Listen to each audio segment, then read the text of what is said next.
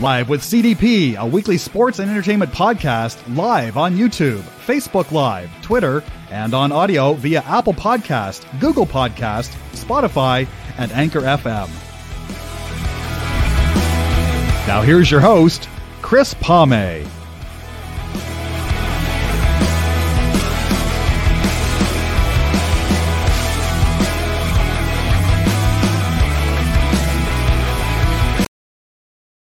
Good afternoon, everybody. Welcome to Live with CDP Sports Podcast on this Thursday, August 16th at 4 o'clock Eastern, 1 on the West Coast.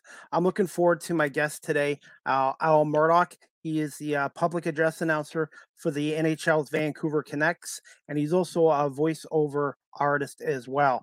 And um, he was also the uh, public address announcer for the Vancouver Grizzlies uh, from 1995 to 2001 as well, and he's had a long uh, time uh, radio, career in radio in the Vancouver market as well. So uh, just bear with me, guys, and I'm going to bring on the uh, in-game arena voice of the Vancouver Canucks, Al Murdoch.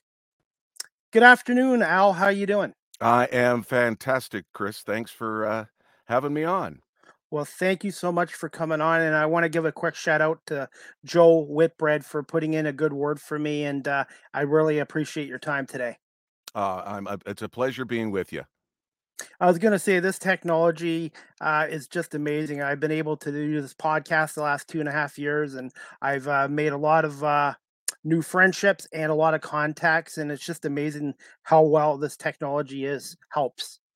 Well, certainly, and and of course, uh, we can look back uh, at the start of the pandemic, and uh, a lot of people were utilizing it, but not to the extent that uh, people are utilizing it now. And uh, and it's great that that we get to connect. You're in Ontario, I'm in uh, beautiful British Columbia, but look at we're in the same room together. Look at look at you're yeah. right there. Or, or yep. what side are you on? Definitely. Now, um, have you used StreamYard before for any of your work, or that you normally Zoom? Uh, normally Zoom, yeah. Um, a lot of the stuff that I do, of course, is audio. So, uh, you know, I'm in my studio right now at home, and uh, I use a lot of technology for that. Uh, I was on a session this morning with a studio in uh, Culver City, um, in Hollywood, for a television show that I voice. Uh, that's that's uh, that's seen on uh, Amazon Prime and Freevee called uh, Judy Justice. It's the new Judge Judy show, and uh, I use a uh, a uh, technology called uh, IPDTL um, and Source Connect and a whole bunch of other great uh, broadband technologies. So I can be live in a studio anywhere in the world, but be right here in uh, just outside of Vancouver. It's just amazing, man. I'm every day I'm learning something new about uh, social media or the technology and stuff like that. I was gonna say you don't really have much of an off season because when when uh, the NHL eh, the Canucks season's over, uh, I imagine you're doing quite a lot of uh, voiceover work, and you're also the president of uh, Murdoch Production Services Limited that you created back in 1997. I was reading up on. That's right. Yeah. So uh, you know my my career in radio and television, I was on the radio for almost 20 years uh, in various markets around the country, but specifically uh, in Vancouver. And while I was doing radio, um, I had the opportunity to, of course, branch out and start voicing uh, commercials and narrations for documentaries and video games and all that uh, kind of fun stuff. And uh, that led me to leave my radio career and start my own production company. And it's uh, it was the best thing that I ever did. Uh, working for yourself, uh, you get to reap the rewards of your hard work. Um, there's a little bit more pressure on yourself because it's just you. Um, but I kind of like it that way. Uh, I always say, you know, I only work for one boss, and that's me. And uh, some days I like myself, some days some days I don't. Sometimes I'm an easy employee, uh, and sometimes I'm a tough employer. Uh, but uh, yeah, I've had the opportunity to do a lot of great things uh, in radio and television. But once I've left, uh, I've got to branch out and do some wonderful things. I was gonna say when you first started doing your voiceover work, did you have did you see a coach about that or or no? I know Jerry Howarth I had on from the Blue Jays um, a year ago uh, when he first got into broadcasting. Uh, he told me a story about getting a, a voice coach uh, to help him with that for broadcasting and stuff. Yeah, I've I've definitely used voice coaches over the years uh, to help me kind of branch out and do some things that uh, maybe I thought that my voice maybe not be conducive to, uh, to branch out and not be just an announcer.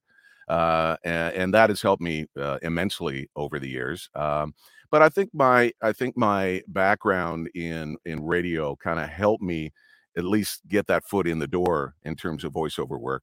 But then after that, it's really about honing your craft. And it's not unlike being a professional athlete or any athlete for that matter. Um, you have to work at your craft all the time. If you just kind of sit on your laurels and kind of just sit back and go, oh, you know, this is what I do. I don't have to get any better. I'm at the peak of my performance all, all the time. You're not. Uh, you always have to get back into your roots a lot of times and You've got to do a lot of vocal exercises. Uh, I've got a great ENT doctor that I see when my voice is maybe not where it should be, or if I've overworked it, I, I go get the massages all the time on my uh, on my muscles in and around my neck and my and my vocal cords just to keep it in tip top performance. And I was gonna say um, during a game too. I guess um, you try to drink enough water as well. I guess uh, during the game as well. Absolutely. Yeah, you got to you got to keep it moisturized uh, because if you don't, if it gets dry, uh, you, you, you know, it ends up your voice is kind of like this, and sometimes if you don't keep it, you know, a lot of moisture in there, sometimes it gets smaller and smaller and smaller and smaller, and then of course your voice does come from here, doesn't really come from here.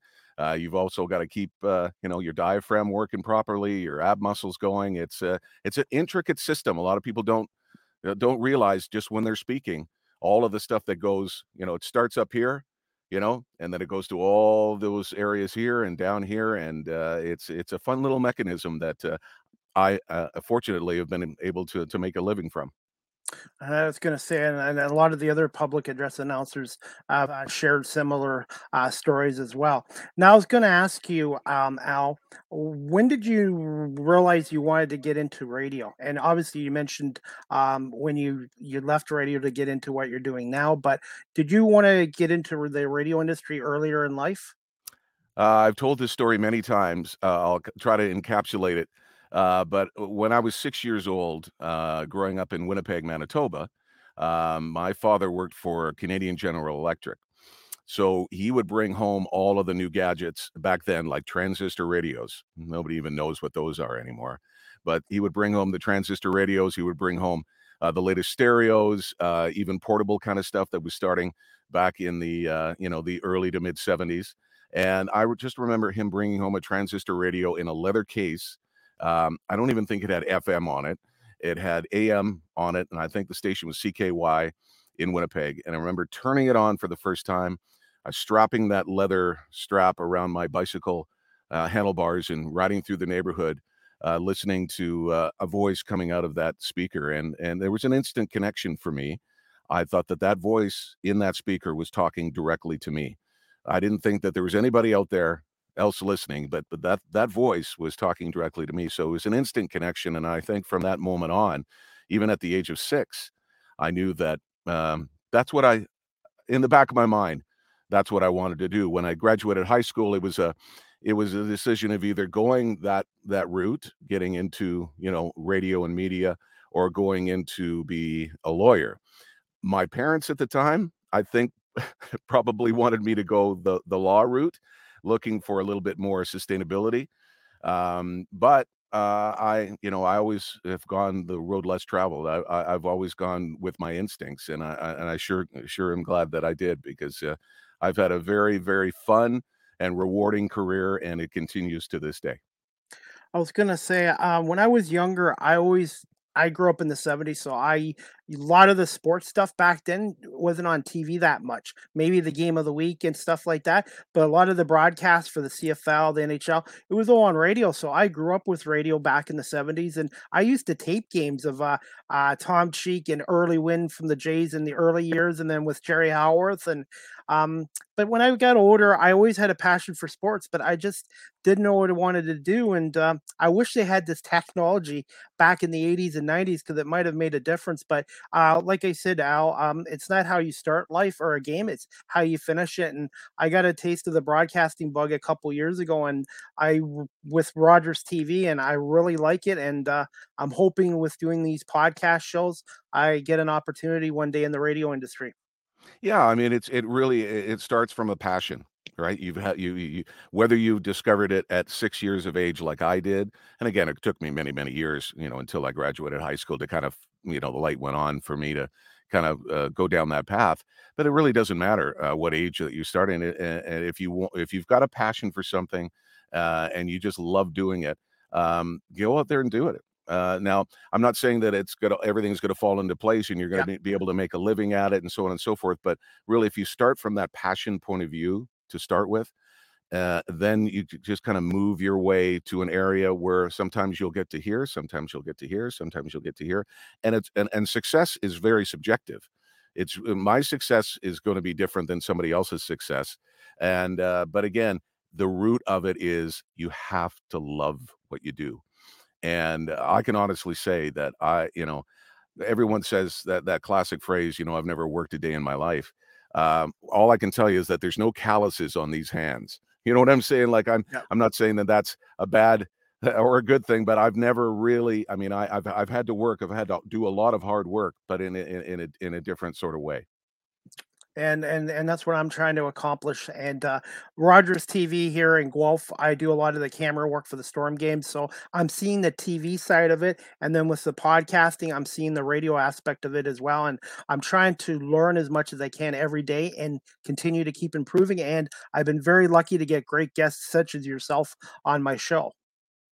Well, like I said, uh, if if if you're not all if you're not learning something new I don't eh, I'm not saying you have to learn something new every day, but if you're if you're not learning something or finding out a little bit more about yourself and uh, uh you know uh, you you know your expectations of yourself, your limits of yourself, um, you know eh, you've got to learn as you go. And and, and like I said, y- if you stop learning, I think that's that's where the issues arise, and that's when you start getting lazy.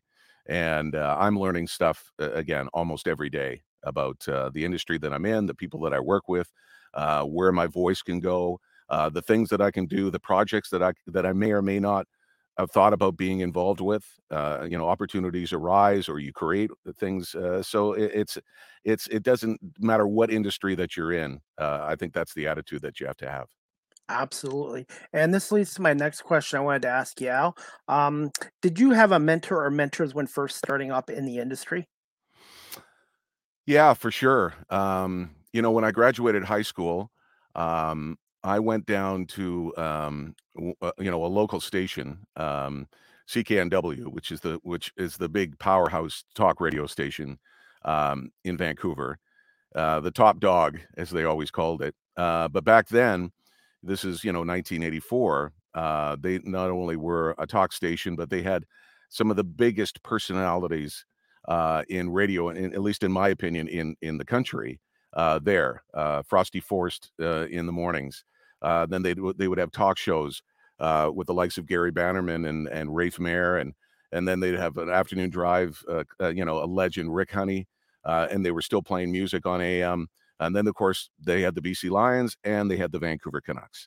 So you know, you had G- the the great Jim Robson doing Vancouver Canucks games. And of course, people will know him across the country because, of course, he worked at at uh, Hockey Night in Canada and would broadcast the games uh, mostly on the West Coast. Um, but growing up and listening to those voices, and then going down to that radio station every second day for four weeks after I graduated from high school, asking for a job. Um, and I and I pestered them until they gave me an, an, opportunity to uh, to to be a board operator there. And one of the first uh, people that I met at CKNW was the late great John Ashbridge and John was the you know the big booming voice of NW's uh, major news at eight in the morning and at noon. Uh, he also did evenings and and and stuff, but he of course was uh, a PA announcer for the Vancouver Canucks from from 1987 through to the, the, the times when I started sharing the position with John um, back in 2010 11 and then as as he eased into retirement and he of course had had some health issues uh, i ended up to, taking over the position uh, full time in, in in 2016 so john and i you know met uh, when i was 18 years old and we carried on a great friendship and a mentorship because he was a truly a mentorship to me not only being in the radio business but also as a public address announcer. Um, and uh, when he passed away it was a very very sad day for me but he he taught me about the respect that you have to have in your position, whatever you're you're doing. And I think that uh, was one of the biggest things that uh, that John Ashbridge taught me. I was going to say everybody talks about the radio announcers, the TV announcers. Of course, they're important, but when you go to a game, when you go into that arena, you identify that arena with that voice, and and people don't realize how important public address announcers are and what kind of a great job they do for their prospective teams and arenas. Yeah, I uh, you know I I think the the role of a public address announcer has changed uh, over the many decades. Uh, you know that the that the job has been in existence regardless of what the sport happens to be.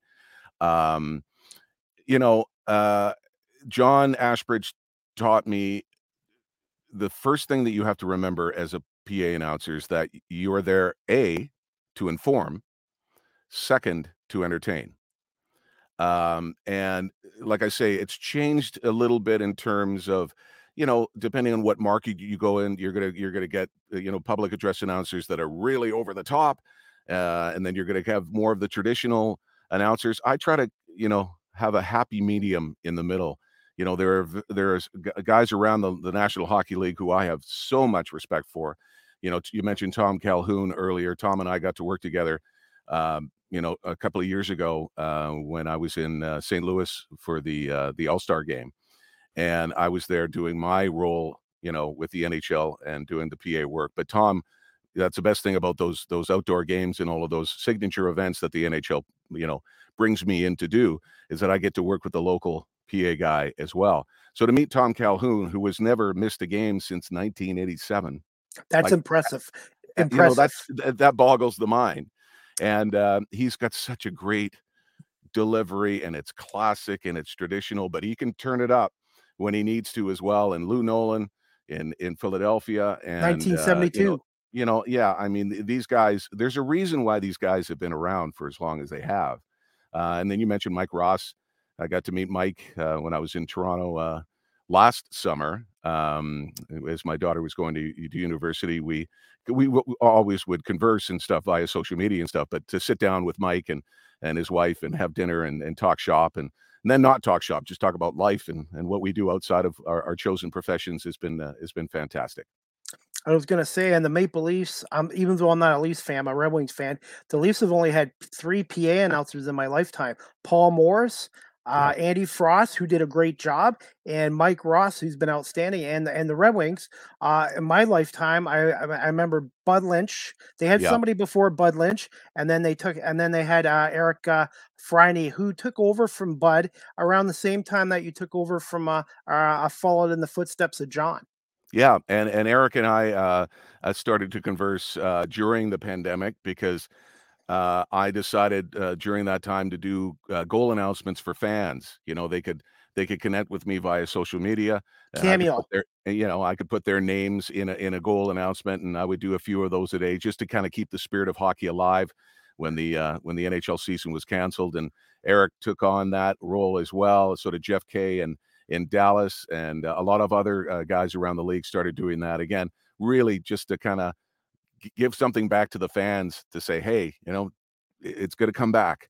We're going to be here, uh, and we we still believe in you and the fans and everything else, and we can't wait to get back. And I tell you, even even those games when we got to come back and and there was no people, you know, there was no fans in the stands um, it was great to be back doing that but boy when the fans got to be back in the in the building makes, it just makes, it just it just makes all the difference you know you the they they really are there because they love the game they love their team and i'm no different i mean i i i i look at it the exact same way makes a huge difference because even doing camera work uh, in the Ontario Hockey League for the Guelph Storms, it wasn't the same. I was glad to be back in the rink, but it wasn't the same without the fans in the building to add to that atmosphere for the players and for the broadcasters too.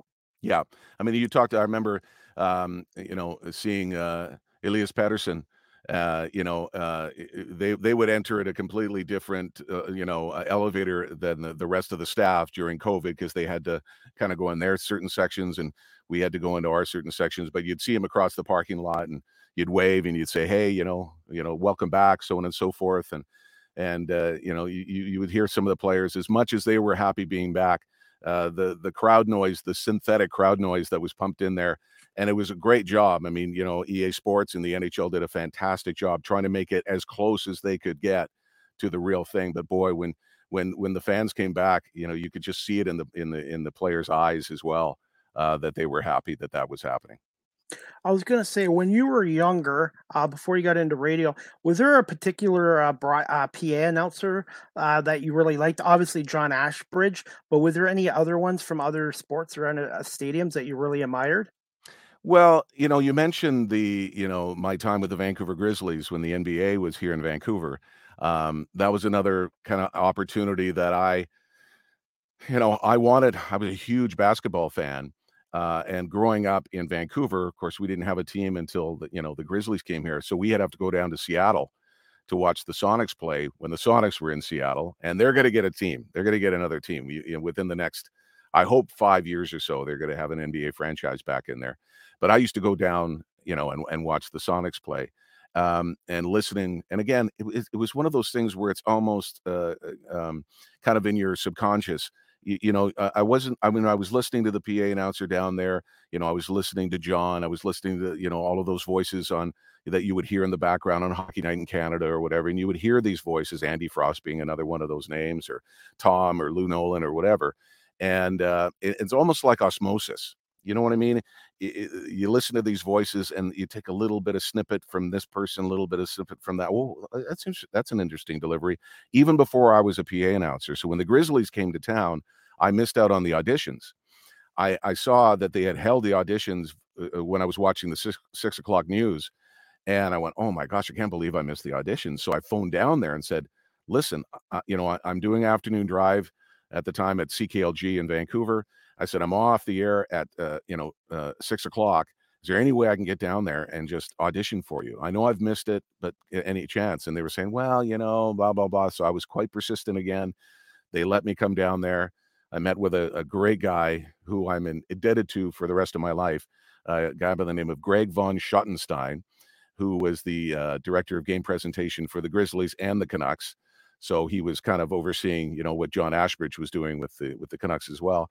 I went down there, auditioned. Uh, 15 minutes later, I got the job, and uh, that was my first kind of real professional PA job. I mean, I'd never done it before. I mean, my first preseason game was my first PA job. I mean, I'd done um, Major League Baseball when they came to Vancouver at BC Place. They did a thing called the uh, the Baseball Classic back in the '90s with the Mariners and uh, and uh, Jays and Detroit and I think Tampa Bay, if I'm not mistaken.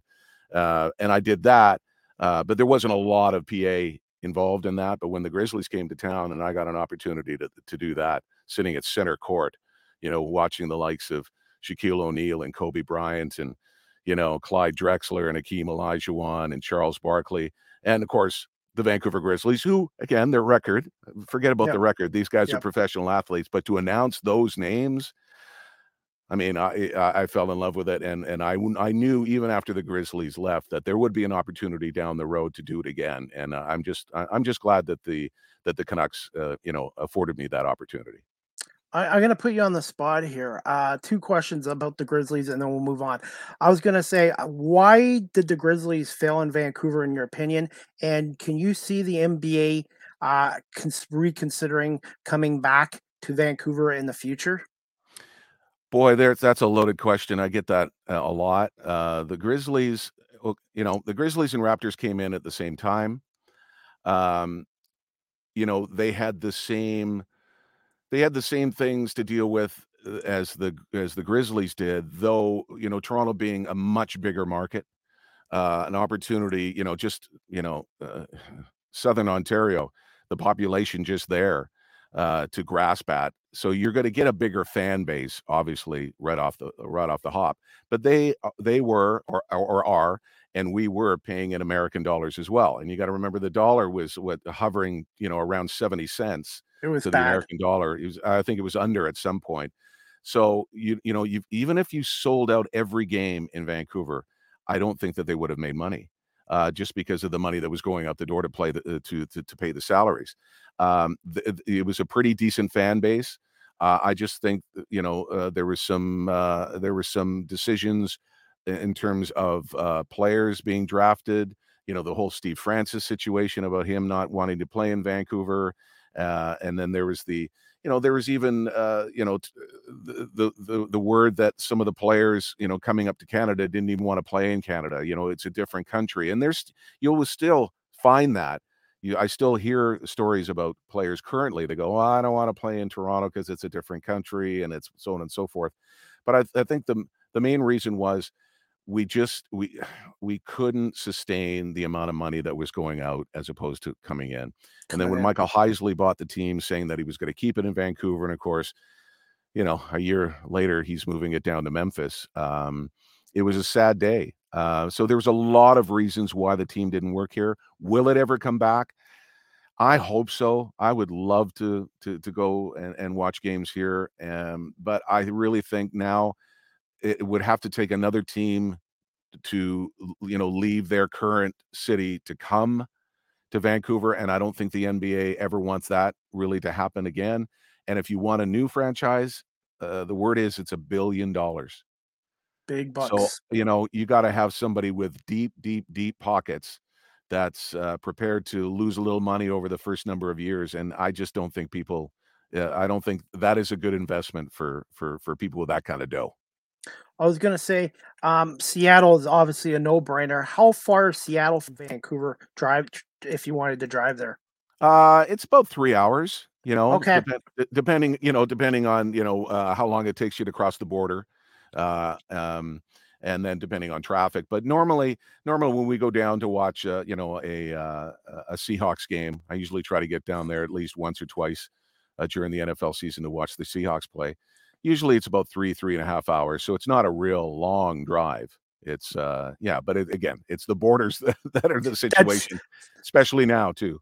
that's the same as me going to Buffalo or Detroit. It's not that far from Buffalo for me, 2 hours. Detroit's about 3 and a half, but the border can, uh, really add to that if if it's backed up as well. Yeah, for sure. Yeah. And Joel's watching. Thank you, Joe, for watching. Hey, Joe. He's just saying he's been a big fan of yours for so many years. Incredibly talented and delight to listen to and follow online. And thank you again, Joe, for putting me in touch with Al. And uh, really good guy. I had Joe and his daughter Morgan on a couple weeks ago, and we had a good conversation on here. And uh, I have to come out to Alberta as well, so I'm hoping Yes, maybe next, do. hopefully next summer, I'm going to have to do a west, uh, Western Canadian road trip. And we would welcome you with open arms. I know Joe would say the same thing. And uh, and Joe's, uh, I really appreciate uh, Joe's uh, comments. Uh, I'm very grateful for for wh- what he has to say about my work. And I, I the, and Joe, if you if you take a look at Joe's social media content, he is very passionate about doing everything that he does in his life. And again, it always comes back to that. And if you've got that, you're going to be happy anyway. Definitely. Are you still okay for a few more questions? Absolutely. Okay. This one I wanted to ask you. Um, obviously, you explained how you got the Grizzlies role when they moved. Um, I guess 2001. I guess you were still you were doing your Mur- Mur- Murdoch production company. Um, how did you end up getting in touch with the Canucks about uh, doing some public address announcing work for them at Rogers Arena? They actually contacted me because during that cup run of 2011, uh, you know, when the Canucks uh, ended up in the Stanley Cup final against Boston, uh, John Ashbridge had a had a heart attack.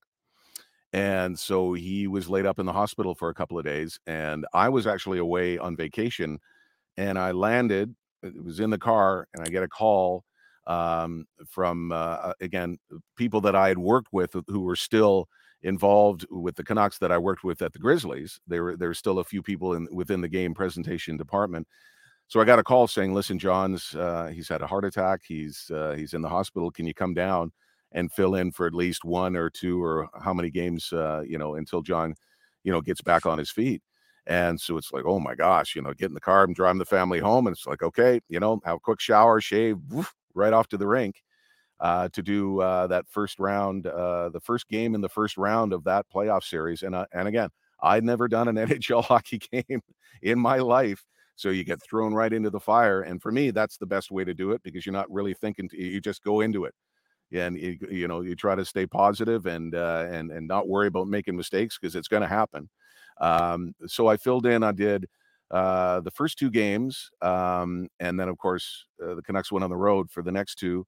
And by that time, John, being the strong guy he was, uh, came back and finished the rest of the uh, rest of the playoffs, and of course got to do the Stanley Cup final, which was which was one of his uh, which was one of his you know dreams and one of his goals, and and and I'm so glad that he that he got to do that. And then after that season, he decided that he just went, you know what, maybe after this health scare, maybe I just want to start scaling back a little bit. And uh, so I think I did about 20% of the games the following season, and then it kind of increased to a point where the last season um, would have been the 2015 16 season. Uh, he just said, you know what? I think I've had enough. I think, uh, you know, I want to spend more time with my wife. They had just bought a place outside of uh, Vegas that they, you know, wanted to spend some time at. And he just said, listen, do you want to take over full time? And I said, well, listen, you know, I'm, I'm all for it. But I said, you know, if that's your decision, you know, it's got to be, you know, 100% clear to yourself that that, that, that, because I don't want to, I don't want to take any more games than than I need to to do. And uh, and I said, well, why don't you come back the following season? I'll do the majority, but you do the original six teams. You know, kind of like a swan song. So we got to do those those those great teams, and uh, and then again, I, t- I took over in, in 2016. But all the while, still, you know, John and I, we'd go out for beers, we talk about you know, uh, old times. We talk about any, you know, I would say any suggestions that I can do or any, not necessarily within my delivery kind of behind the mic, but in preparation. You know, what, you know, how, how did you prepare to, to, to do these games? Or, you know, if this scenario came up, how would you handle it? So I was always going to him for advice. Uh, and again, his mentorship uh, helped me immensely. What do you remember most about him fondly? Oh, just his sense of humor. He was one of the funniest guys that you would ever meet. He was, and it's self-deprecating. I mean, to a point where you just like, he would have people in stitches. And the thing is, is that John's sense of humor was so quick. You know, he would announce a goal or he would announce a penalty, um, and then he'd, you know, by the time he shut off his mic, he'd be telling a, he'd be in midstream of a joke when he when he when he would have to announce a goal. He would announce a goal and come right back where he left off, wow. and you know, he would have the entire crew uh, again, just uh, giggling throughout the the entire game, and just his uh, just his aura and and his respect for his position and his respect for the game and his charitable work. Uh, he was just such a nice man. So, you know, for me to follow in his footsteps, um, and then I mean, you'll never be able to fill the shoes of of somebody like that. And John said to me, he goes, I don't want you to fill those shoes. You've got your own set of shoes to wear. You go on and you do your own thing. You deserve it. Uh, I'm glad that you know that we have been friends for 30 years, and you get to kind of carry on that thing. And and and what I said to him, I saw him a day before he passed away. He was in hospital. He passed away of cancer, and I saw him the day before he died. I went down there and and and with my mother because my mom and John uh, worked uh, together in a lot of charitable uh, endeavors through the Royal Columbian Hospital Foundation here and uh, so my mom and I went down to see him, and and and John just said, "Listen, you know, uh, the, the same advice that I was given when I was a young buck." He goes, "You know, here's the opportunity, but don't you screw it up." and you know, he points to me and just, "Don't you screw it up." and uh, and he was just you know there you you couldn't find a, a, person in the world that has ever met John that ever would have a bad thing to say about him. And that's a legacy that I want to continue. I've carried on with uh, with my involvement, just like his involvement with the uh, Vancouver Canucks alumni and all of the charities that the Vancouver Canucks are involved with. Uh, more specifically, one that's dear to my heart, which is the Canucks Autism Network. That uh, that I do a lot of work with, and uh, I've mentored uh, a young man, Ryan Chilton is his name, and I've mentored him over the last about seven years now uh, um, he's got autism, but uh, he is an, an, absolutely passionate guy about PA announcing, and now he's doing uh, you know work in the uh, in in the junior hockey ranks now. So he's worked his way up to to that level, and he comes in and does games with me at the Canucks during our autism awareness night. He'll announce the starting lineups with me, and he'll he'll work throughout the game. So all of that stuff that kind of John you know it's not like i was uh, i wasn't doing that stuff before but john just gave me that extra kind of kick in the pants and said it's not about you. It's about everyone around you. It's about collectively caring for people and passing on and paying it forward as much as you possibly can. So so that's what i've been uh, trying to do uh, over these years. And a, and a lot of the the public address announcers I've had on from hockey, basketball, and that their stories are a little bit different, but they're so similar about mentoring and and and and not replacing a legend in the booth, but following in their footsteps and being their own person. Yeah, I think that's really important because you know those those those people that you have looked up to and and and and if you were lucky enough to have those those people to mentor you over the years, uh, you you you have to respect what they've done. They've laid that groundwork. You know, they've done they've done all of that kind of stuff, and they've they've you know maybe made some of the mistakes along the way and from those mistakes they could pass along to the next generation coming up hey this is kind of how i dealt with this. You know you are going to make mistakes. You know you or you're going to get hammered by people that that that don't like you that that do like you. And that doesn't matter. I mean it, it's it's really all about your love and passion for what you're doing. And he goes if you keep that in check you know it's aces Okay, and I, was going to ask you this too. On a game day, Al, do you have a, a ritual or any superstitions like that, or something that a routine you, you like to do before a game? I drive the same way, the exact same way to the rink. Um, obviously, if there's a you know major tie up in traffic, I've got to make an alter, uh, you know. But I drive exactly uh, the same route to the rink every single t- uh, every single game. Uh, I try to park in the same parking spot if I can, uh, and I get to the rink pretty much within a couple of minutes of this the same time uh, every single game. Um, and I go through a ritual every morning. Uh, I do a lot of my prep again with technology. I can go into you know the the software system at the rink you know in terms of our our scripting and and all of that kind of stuff and and see what kind of things we've got that night uh, we also have, you know, we, I get I get to the rink, you know, uh, uh probably three three and a half hours before game time. A lot of a lot of you know PA guys don't do that just because of how they've set up their game presentation thing. But we go through a lot of rehearsal uh, for for a lot of the stuff that we do, so that we're absolutely prepared uh, for what we, we've got planned that particular evening. But I go through and I'm looking at who we're playing. If there's guys that they brought up from their farm team, from their AHL affiliate, who are these guys? You know, how do you pronounce their names? If I can't find it on YouTube or I can't find it through, you know, a, a you know a media outlet uh, from that particular city, you know, I'll I'll go and talk to their play-by-play people before the game and say, listen, you've got this young guy that you've just brought up from you know Sweden or from wherever uh, or could be from from Canada. You know, I've uh, how does he like his name pronounced, or how do you pronounce it on the broadcast? Uh, so I'll go to them if I need to. But it's all about being as totally prepared as you can, because if you look back and go, "Well, I've made that mistake," well, why did you make that mistake? Well, it's because I wasn't prepared.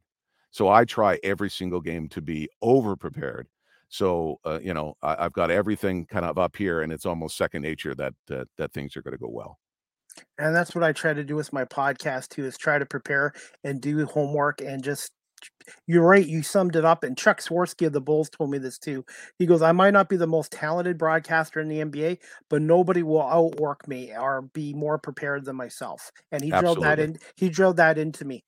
Yeah absolutely. I think and again it doesn't matter what profession that you're in it could be this yeah. it could be whatever it could be marketing it could be being a lawyer it could be whatever uh, if you if, if if you put in the work, you put in the preparation. If things don't work out, that's life. But you yep. know in your heart of hearts that you did absolutely the best that you possibly could. So it's it, you know it rests on you. And if you feel that you've done the great uh, a great job, then that's really all that matters in the end. Okay. Do you remember your first goal call for the Canucks? The first goal announcement. You know what? You I don't. No. Okay. Okay. I, I wish I did. you know what? I could probably go back into the records and, and see, you know, who first who scored that first goal. uh, you know, for the Canucks in that in that first round uh, playoff series. Uh, I do, you know, I, I, do have some memorable goal announcements that that uh, you know that are near and dear to my heart. The the top one, of course, is is that that that final goal that the Sedins scored uh, against Arizona in their final game at Rogers Arena in their final season. Um, you know, it, it, and and it's just you know when when you get a goal, you know by the by the Sedins, assisted by Edler you know, at, at, at 233, you know, uh, like the numbers in the 22 and 33 at 230, you know, like, I mean, it's just, it's just, you couldn't have written a better script. So that's the one that I always kind of go back to and say, you know, if there's one goal call, um, eh, that's the one that I remember. But I, I think the, the real answer to that is I haven't made it yet. Okay. Because I, I want that Stanley Cup Cup. Yeah. I want that Stanley Cup final. I, I want the Canucks to get into that Stanley Cup final. And because I've done a, a lot of things in my career, I've traveled all, all over the world doing this this job and and doing all of the great events that I do for the National Hockey League. Um, uh, but to do a Stanley Cup final, I mean that's that's that's the one that I'm that I'm keeping my fingers crossed for.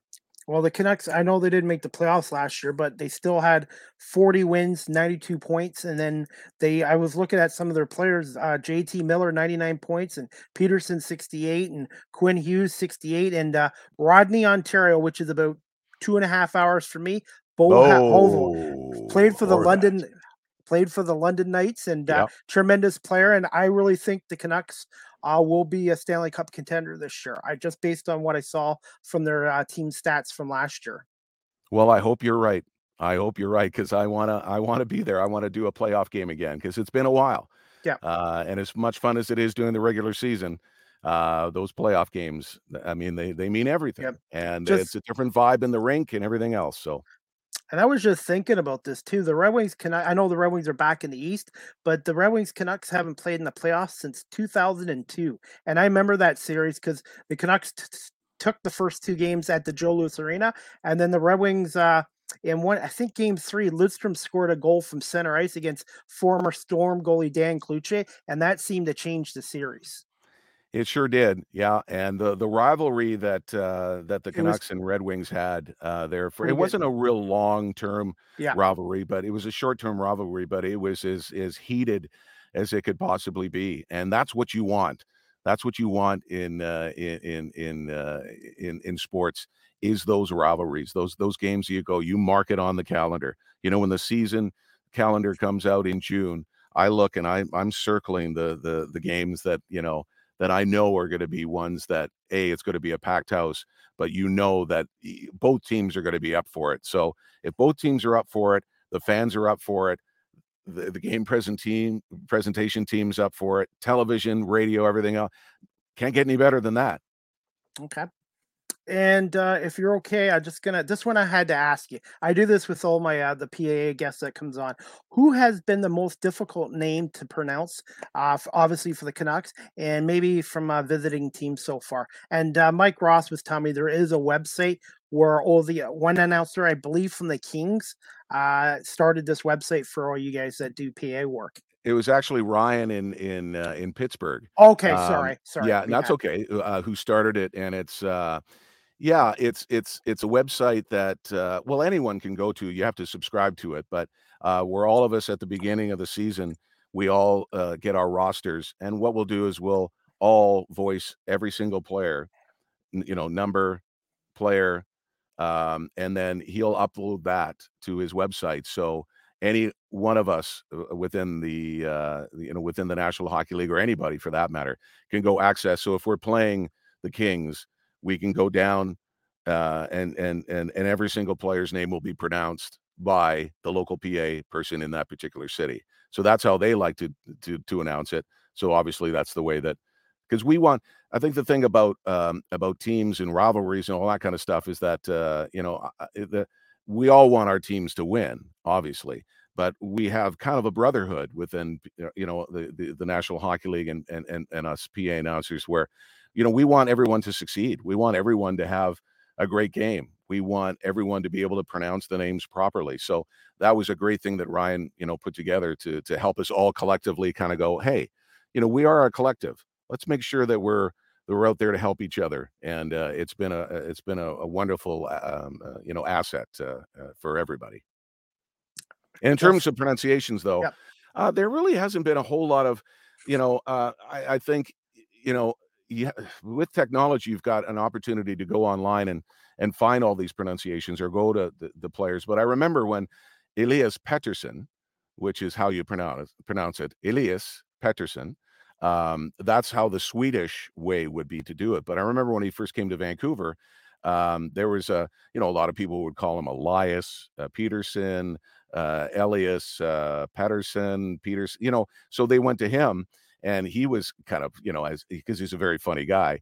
He went, uh, well, you know, uh, you know, I'm Pettersson in Sweden, but here in North America, you know, it could be Peterson. So he was so aloof about about it. So I just went and I said, listen, you know, you're you're from Sweden. I'm going to pronounce it the way that I think it, it should be pronounced here, and it's Elias Pettersson. So I pronounce it that way. Um, but it's Elias Pettersson. And of course, now we just drafted another Elias Pettersson So- in the last draft. What are the the odds of is- that? Yeah, I know exactly. But he pronounces it Elias. So I can't wait for the day when I get to announce a goal, you know, uh, whoever it was, whether it's Elias Pettersson scoring it, the assist to Elias Pettersson, and somebody else, time of the goal, 410. Uh, that would be a fun day because uh, if the, if those two are in the lineup uh, during the same game, I can't wait for that. Okay. Yeah, just gonna wrap this up too. Um, Al, can you just tell my audience here in Ontario, uh, just a little bit about your company, production company, Murdoch uh, Production Services, and uh, what? How did you uh, become uh, starting that up back in 1997, I believe? Well, like I like I mentioned earlier, uh, uh, my radio career was, you know, I was doing mornings in Vancouver, and that was, you know, at at at at, uh, at CKLG, which, you know, at the time uh, was, you know, one of the biggest radio stations in in the country. It was, the, you know, the big, you know, one hundred thousand watt blowtorch on on the AM band playing top forty music back then. Um, so to get to Vancouver and get an opportunity to do a morning show there was kind of like the you know the goals that you the little steps that you kind of make up so i got to work at cfox and cklg which were in the same company in the same building so i i, I got to kind of check off those those boxes but like i said I, I had, I had the opportunity to start branching out and doing more voice work.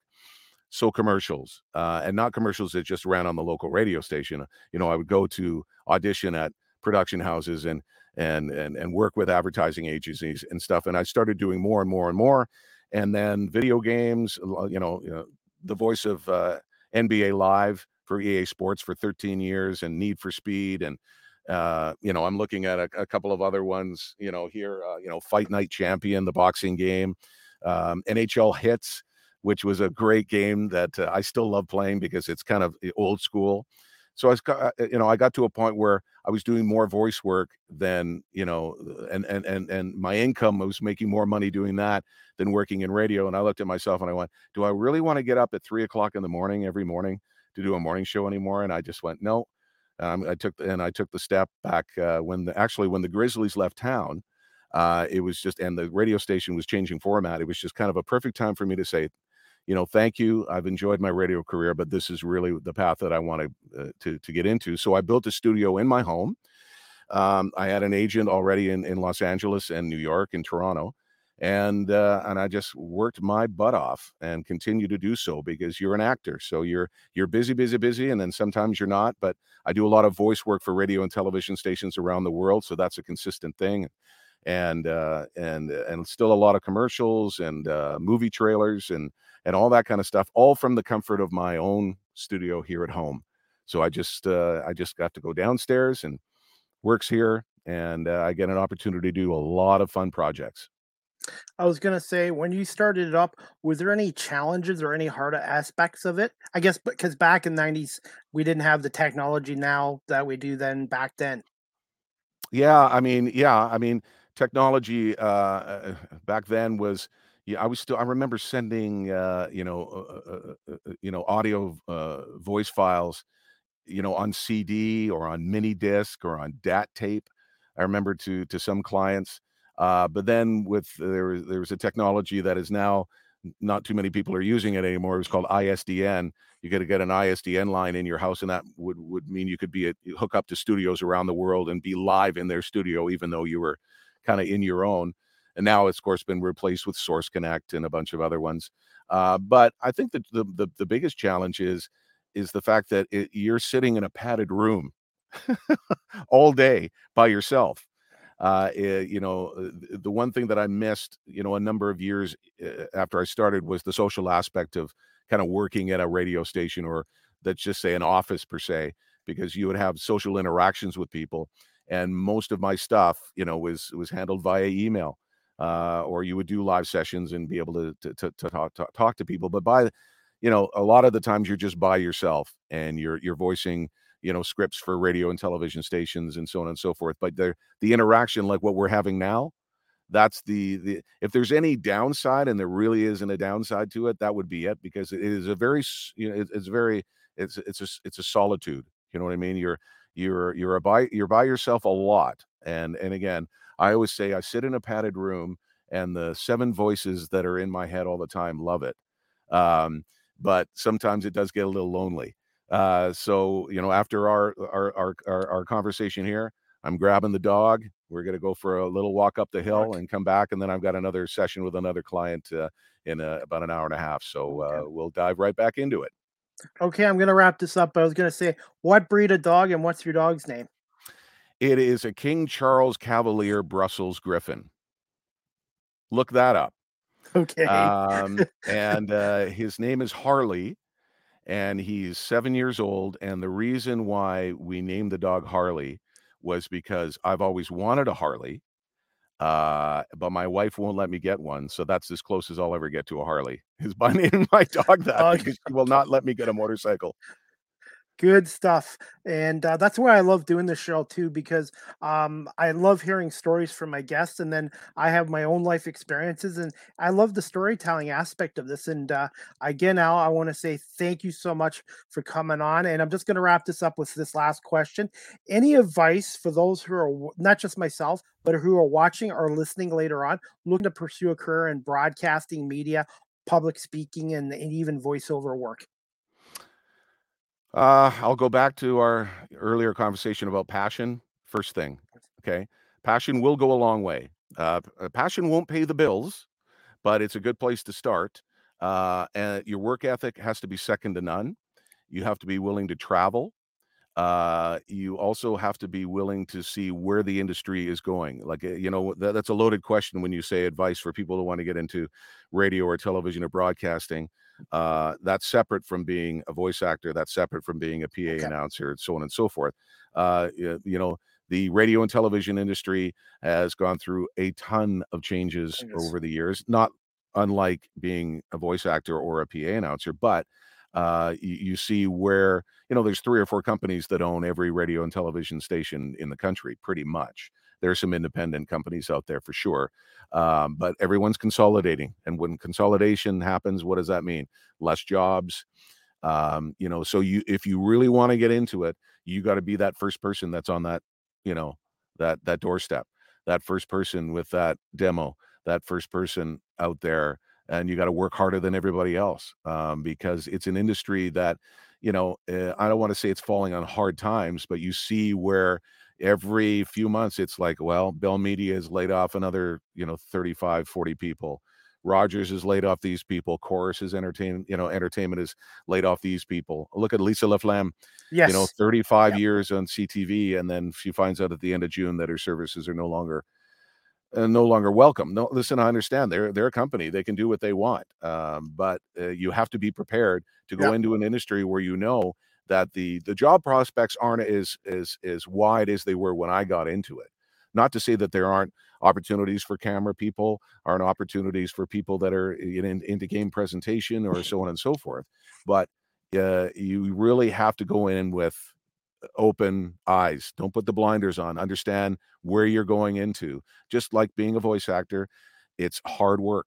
Uh, you know, you're I, I get rejected 99% of the time you know like uh, i'm doing 13 14 auditions a day and if you eh, you know if you get one of those in a month or two or three you're you're golden Uh, you know, uh, but the, you know you have to handle rejection all the time. And if you can't handle rejection, this is probably not a business that you want to be in. You can't take it personally. You're just not the right person that they picked for that particular job. Uh, and as for PA announcing, uh, if you have an opportunity to start in the lower ranks, you know, and starting off in minor hockey, do it at your local rink. Get get your get your feet wet in that, and then uh, and then and then apply. You know, in like if you're out here, apply to the BC JHL. Uh, you know, uh, apply to uh, you know a, a, the Fraser Valley. It doesn't matter what it is, but work your way up. Uh, nobody's going to just get out of broadcasting school or just walk off the street and automatically boom, you've got a, a job in the National Hockey League. It just doesn't work that way. It's like every other industry. You got to start here. You got to work your way up. And that's what I've done with my podcast. Today was my 188 or 187th show since March 2020. And uh, like I said, I um, I love hard work and I have passion. And I've also faced rejection, like you mentioned, Dal. Don't take it personally. And uh, I'm also in the works of getting my own demo made up from all these podcast shows as well now. Excellent. Yeah. So I mean, again, you you're on the right track. You just gotta you get you just gotta keep at it, and uh, you know, and hopefully uh, uh, that that door somewhere will open up for you in an area that you want to be at, and then it's like, here we go, take off. Definitely. And where can my audience in Guelph uh, find your website and social media sites as well? Just, just look up Al Murdoch, A L M U R D O C H, all platforms Instagram, uh, Twitter, uh, and you know you, are talking about you know somebody in in, their 50s like myself uh, yeah we might be the oldest guys on tiktok, TikTok we might be. yeah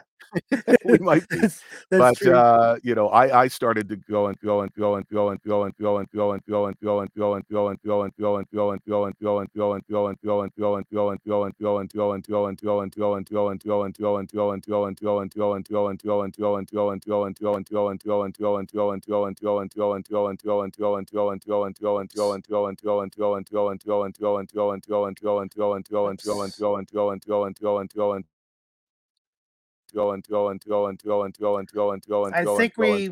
I'm just getting some audio feedback, by the way. I apologize. I just I don't know what happened here. Um. Going, going, going, going. Just one second. I'm just gonna try some.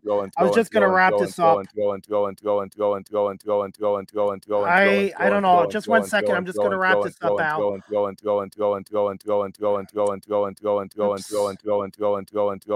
going. Okay, guys. Again, uh, I apologize for that audio uh, technical issue.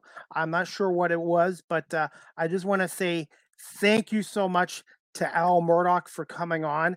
And I'm going to try to figure out what happened there because it was going so well. And then just about 30 seconds ago, uh, it just kept repeating itself. And I made sure um, I was not on any other websites. I know sometimes you're on other websites, it, the audio can repeat. So you um, got me now? Yeah, I got. Oh, you're back. You're good. You're good. Hey, and that's another thing I've learned too. Sometimes things happen in radio, TV, and you just have to go on the fly and do the best you can. And you did fantastic. No worries on my end. Okay. Again, Al, I'm sorry I kept you over 40, 45 minutes, but I want to say thank you so much for coming on live with CDP podcast season four episode. I think it's episode 21 this year or 22. And uh, I'm going to be uh, rooting for the Canucks this year. As long as you don't play the Red Wings, I'll be cheering for Vancouver. And I hope you guys have a very successful year. I appreciate it, and it was a great, uh, uh, you know, opportunity for me to chat with you. And I wish you nothing but the best of luck moving forward. Thank you so much, Al, and I'll definitely keep in touch with you on uh, our social media sites as well. Have a great day. Cheers. You too. Thanks, Al anyways, guys, I hope you enjoyed my podcast with Al uh, Murdoch, uh, the public address announcer for the Vancouver Canucks, and he's also um, the owner and president of the Murdoch uh, Production Services Limited. He does a lot of voiceover work for TV and radio and stuff. Again, I apologize for that audio glitch for about a minute, and uh, again, uh, things do happen in radio, television, and the show has to go on as well. So, um, just going to read some comments from Shelly. Uh, let's see, Shelly McRae. I just found out last night about Lisa LaFlamme. I was devastated and disgusting. Her voice was a part of my home for decades, and she gave me comfort and consistency forever, Chris. And I can relate. Yes, the one thing I've learned about the broadcasting business and TV and even radio, which I'm trying to get into, is it can be a cutthroat business. And uh, that's uh, the one part of the industry and stuff like that. But um, I'm sure Lisa will be back on the air or in radio again in the in the near future as well. And I agree, uh, Shelly. I was a fan of Lisa when she even worked for CKCO in Kitchener, Ontario, as well over the years. Shelly, thank you so much for watching. And as for Joe, uh, Joe Whitbread, uh, thank you for watching my podcast with Al today. And again, I appreciate you, Joe, uh, setting up, setting me up uh, with an opportunity to speak with uh, Al on live with CDP podcast today. And this podcast has changed my life. I've met a lot of people I normally wouldn't have met, and uh, I've made a lot of connections and even friendships. And I consider you a friend, Joe. And uh, I'm going to have to start cheering for all the teams in Canada because the more I uh, speak with guys from across uh, the country, the more I want to root for their teams because uh, there's such a lot of um, a lot of people in this industry have been really supportive of, of what I'm trying to do. Being a 50 year old guy trying to make it in the industry uh, without going to broadcasting school and stuff like that as well. So I still have a lot to learn as well about the radio industry and stuff like that as well. Uh, guys, just to let you know, the next live with CDP podcast is going to be Wednesday, August 17th, again at the same time, 4 p.m. Eastern. My guest is going to be Andrew Perrott former defenseman with the Ontario Hockey League's Windsor Spitfire, and the son of former NHL player Nathan uh, Perrott, and is now going to be with the uh, American Hockey League's Rockford Ice Hogs for the 22 23 season. So I'm looking forward to speaking to Andrew about his career in the OHL, which lasted five years with the London Knights, the Owen Sound Attack, and last season with the Windsor Spitfires, who ended up losing the OHL championship in seven games to the Hamilton Bulldogs as well. And maybe talk a little bit about uh, being the, the son of a former NHL player like his dad, Nathan, and how much of an impact he had on Andrew's hockey career as well. So I hope you guys can uh, tune in for that tomorrow at four o'clock. That'll be season four, episode 23 as well. If you guys can give me about 20 minutes, I will download this podcast onto my audio platforms uh, Google Podcasts, A- Apple Podcasts, Anchor FM, Breaker, Pocket Casts, Radio Public, Spotify, Castbox, and LinkedIn as well. And speaking of that, also, guys, you can follow this old guy on TikTok at Live with CDP as well. I post a lot of video content on there as well. And guys, before I go, I'm going to just show you some work for my friend today. Uh, she did some work for me, uh, a digital business card, and I'm just going to put it up here right now. Uh, and you guys, if you got a scanner, you can actually scan it right now. I just want to say a special thank you, shout out to my friend Martina Burnett. Uh, she you can follow her on Epic Queen on Twitter. Uh, for her, I just wanted to say thank you to her for her hard work on my digital and paper business card and for helping me create a demo reel uh, for applying to radio stations, hopefully very soon as well. So, uh, again, I want to say a shout out to Martina for doing this work and stuff like that. Now, everything nowadays is all digital and stuff like that too. So, I just wanted to showcase a little bit of uh, Martina's work on my uh, podcast show and give her a shout out because I think she did a tremendous job on this as well. And also, guys, just wanted to let you know uh, that's pretty well it, guys. You guys can also check out Al Murdoch on almurdoch.com as well. And he's on Instagram, he's on Twitter, and uh, he's on LinkedIn as well. So, and also just to let you guys know, uh, the Hamilton Bulldogs, who I had Ryan Humphrey on the show yesterday. Uh, they open up their 22 23 OHL season against the Guelph Storm at the Sleeman Center on Friday, September 30th at 7:30. And uh, their home opener for the Hamilton Bulldogs, the defending OHL champs, Saturday, October 8th against the Oshawa Generals. And I'm looking forward to being behind the camera with Rogers TV in September, which isn't that far away. And I believe the Bulldogs training camp opens up August 30th. So again, I want to say thank you again to Ryan Humphrey yesterday and Al Murdoch for coming on live with CDP uh, Sports Podcast. And um, that's pretty well it, guys. I will let. I'm going to call it a show, um, but uh, I hope you guys can tune in to tomorrow again, four o'clock same time. Andrew Perrott, um, a former defenseman now with the OHL's Windsor Spitfires, is going to come on and talk a little bit about his OHL career and now signing a one-year deal with the uh, Rockford Ice Hogs. Uh, of the American Hockey League, who are the farm team of the Chicago Blackhawks as well. So that's about it. Uh, again, I want to say thank you to everybody watching this live on my YouTube channel. Please hit subscribe if you already haven't. And also, thank you for watching this on Facebook and Twitter and also on my audio platforms. And again, at the end of the show, there was a little bit of an audio glitch there. And I apologize for that, but I think we got through um, the majority of the podcast show as well. So uh, I'm looking forward to um, downloading this and uh, hopefully you guys can all give me feedback later on uh, show. So that's about it, uh, guys. We'll see you guys uh, tomorrow night at four o'clock with Andrew Perrott. And again, I want to say thank you to everybody for watching my podcast and late, listening later on to it as well. So have a great night, everybody, and thanks for watching live with CDP Sports Podcast.